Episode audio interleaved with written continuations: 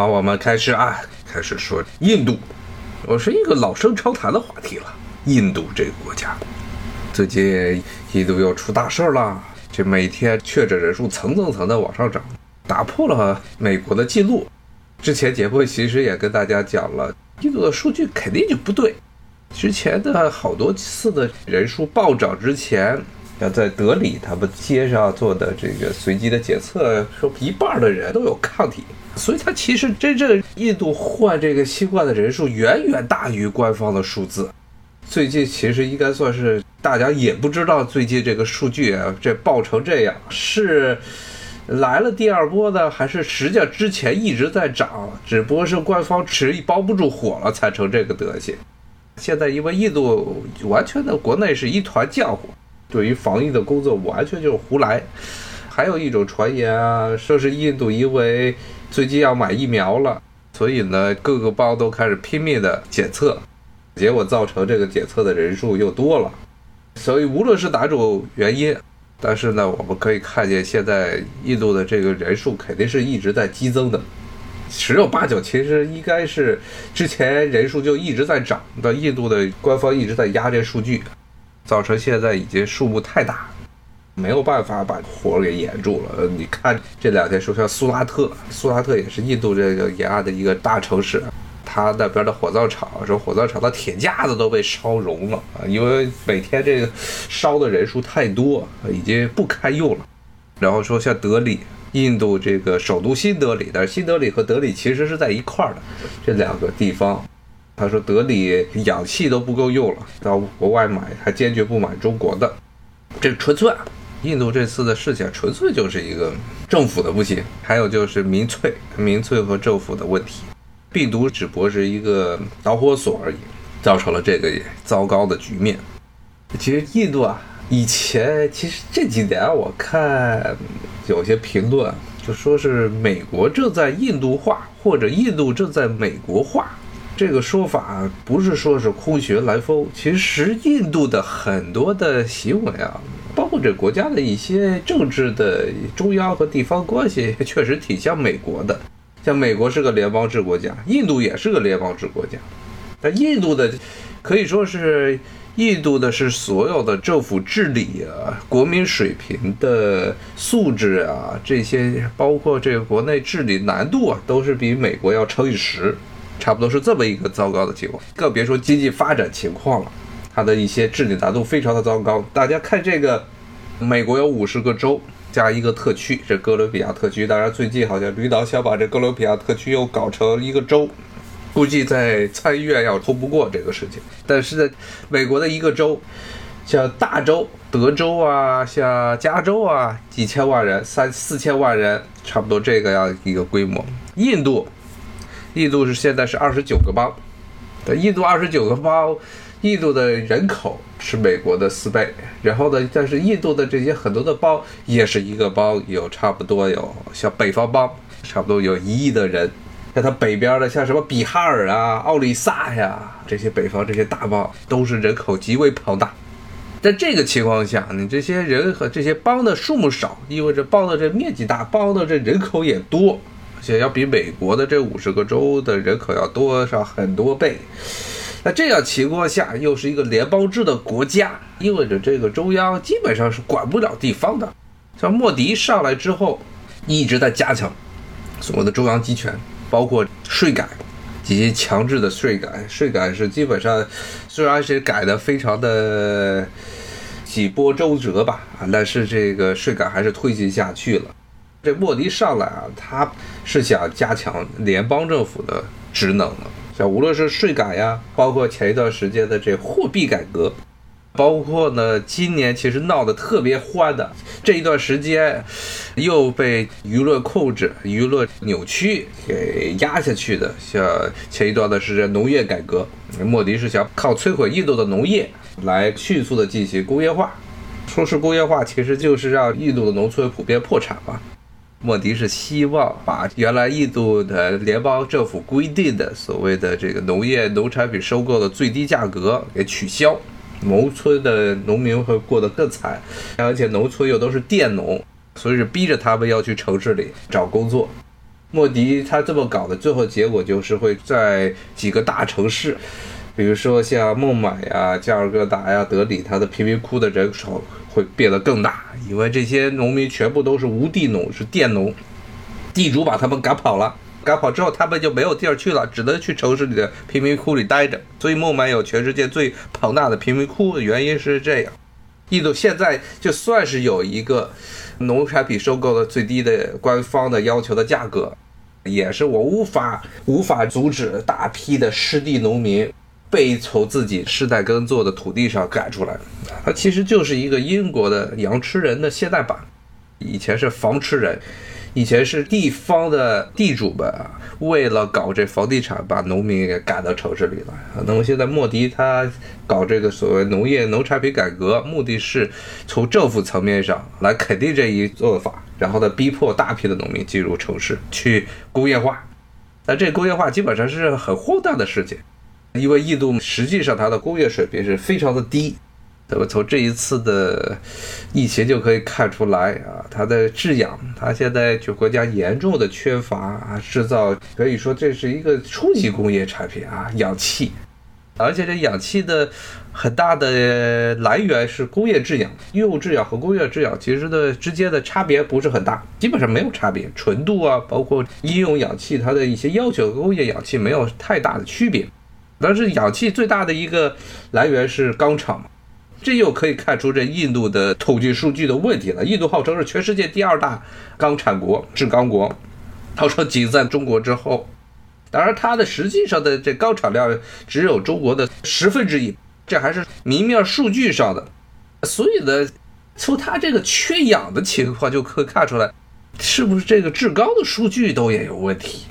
之前这个确诊的数据肯定是有问题的。现在这钢厂的数据估计也是有问题，而且莫迪呢一直在说要加大钢厂量，所以是一个非常可疑的事情。看这些听友说的，世界上最大的民主国家现在没有国家来救，巴基斯坦说都要救他，我看更多的是要恶心他，因为印度现在他把民粹，尤其莫迪去年啊、今年把印度的民粹搞得这么厉害。现在实际上，印度民间是极为厌恶、极为痛恨，莫名其妙的就痛恨巴基斯坦。我好好像是最近有一些小公司说凑钱要从中国买制氧机，还不知道后面怎么样。只是印度那边说，不知道中国这边他们这些厂商怎么样去给他们提供。这之间肯定要有很多的麻烦的问题，包括这付款问题。熟悉这个印度贸易的听友可能都知道，这个印度人做生意是严重不靠谱的行为。只要你第一次没有他没有付全款，后面就永远都会拖着赖着账，这钱就别想收回来了。还不知道现在的情况怎么样，因为这是一些印度的小公司，他们要集体是众筹来中国买制氧机，这东西就挺吓人的，不知道后面这靠不靠谱。所以你看这个情况就是这样。它整个国家都处于一个非常严重不正常的状态，所以才导致现在的疫情啊变得如此的惨烈。而且这个事情从去年这个印度疫情开始左面爆发，其实就可以预见得到的，因为它的人口规模比美国大，国家治理能力又比美国低，低上不止一个档次。美国都成了这个样，印度又是一个美国的严重劣化版。它这个联邦制啊，地方和中央扯皮呀，包括甚至美国还是有一套比较完整的医疗体系，虽然极为昂贵，但是它还是存在。但印度它是不存在的，印度的公共医疗基本上就是一个笑话。印度最喜欢干的事情，美国可能干事情是吹牛七三开，吹上七然后做三，印度呢基本上是吹九做一就非常不错了。很多时候甚至是吹十，这能做的事情是零。像包括莫迪今年年初的时候还说印度已经疫情已经结束了，还这么去吹，他的目的是为了今年的这个选举，开始给今年选举营造声势。年初的时候说，当时印度官方说是每天的数据是最低的时候差不多不到一万人，那时候莫迪就说印度的疫情已经结束了，然后呢马上再给他一个大嘴巴子，就成这样了。所以呢，这又是这些所谓的民主国家最大的一个问题啊！这些国家的基本上所有的国家的政策，它不是为了治理国家，它是为了选举。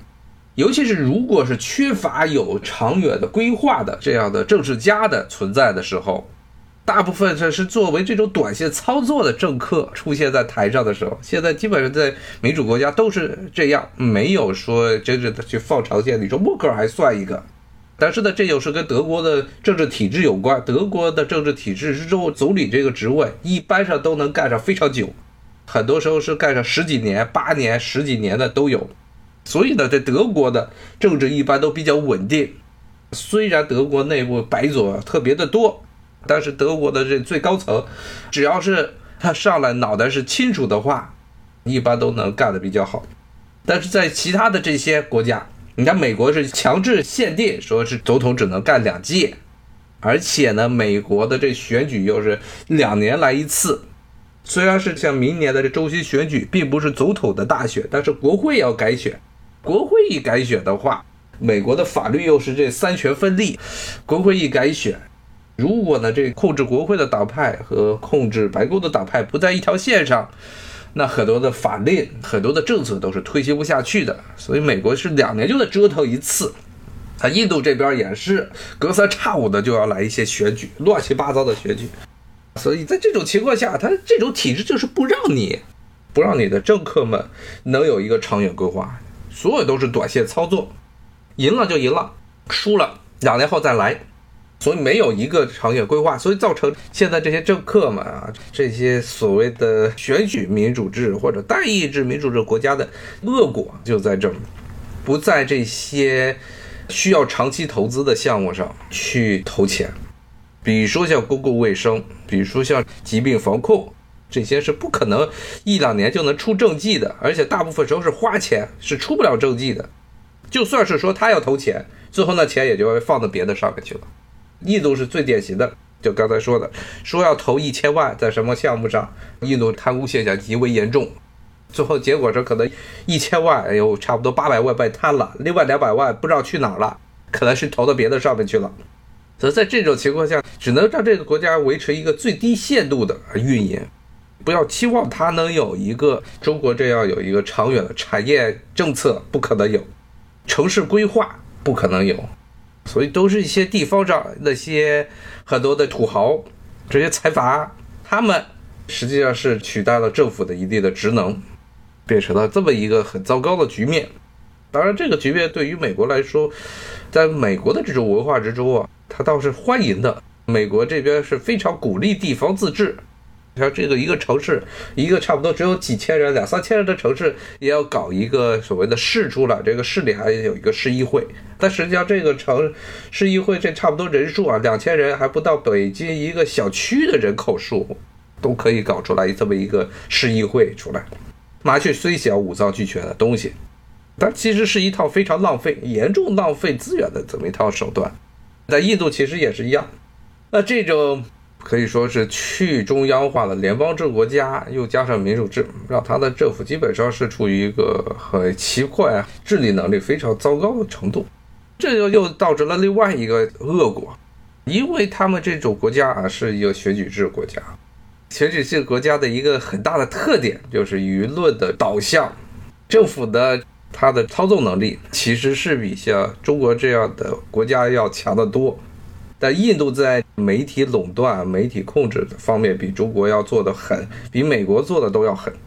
比如说最典型的一个例子，当年对印自卫反击战的时候，之后呢，有一个澳大利亚记者，当时受印度的政府要求，写了一本调查报告，中印边境战争的调查报告。调查报告之后出书，出书之后呢，因为这书中啊，其实最后得出的结论说，这中印的边境的冲突，也就是中国所谓的对印自卫反击战，是印度尼赫鲁这边主动挑起来的。因为这个结论导致印度在全世界范围内对这本书进行封杀，并不光是在印度，包括在美国你都看不到这书，在中国有，中国有一本有翻译的版本，在美国你在网上亚马逊上都找不到这书。这就是印度，它这个政府进行舆论控制，好像这这一次也是爆出来一个新闻嘛，一个印度官员去医院里，有一个老头儿，他新冠肺炎已经快奄奄一息了，结果这印度官员给他喂牛尿，说这张照片被发出来，后来就秒删，推特上传开之后就秒删了。所以这个是不是舆论控制？这是政府层面的。还有印度就是他们媒体，媒体也是在这次的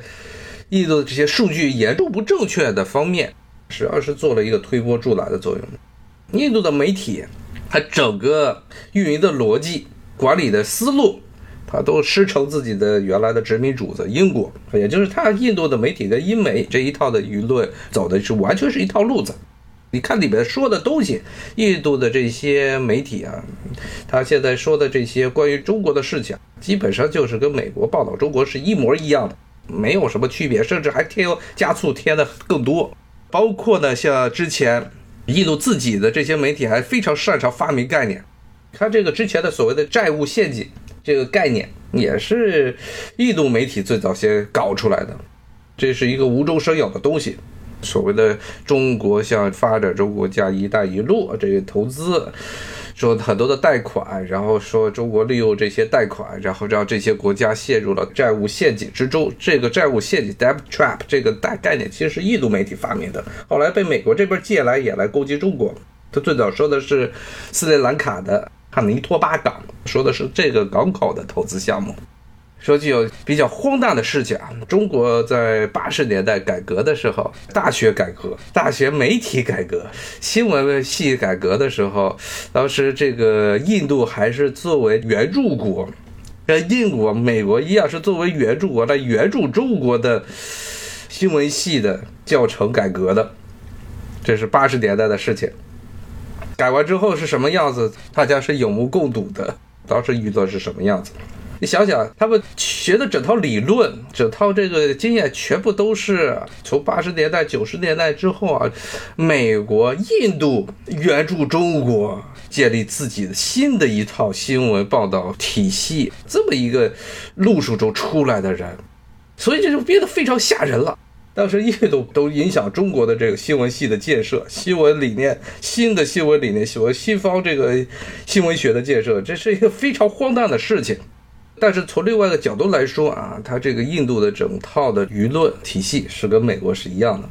它的像大的像什么《印度斯坦报》啊，像这些报纸都掌握在几个啊垄断的财阀手中，他们都是同一个鼻孔中出气，就全部都是对华强硬，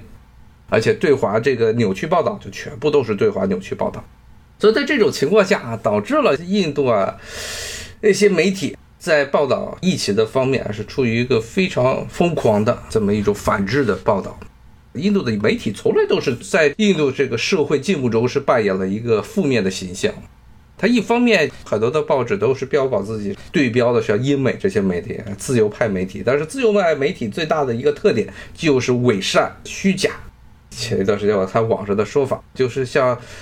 全世界的这些自由派媒体的一个特点，不是自由派媒体了，整个自由派作为这么一个概念，它的存在就非常的像是闹青春期十三四岁的男孩儿。好，今天呢，我就跟大家聊到这里，咱们下回有机会再继续聊。好，谢谢大家，咱们下回再见，拜拜。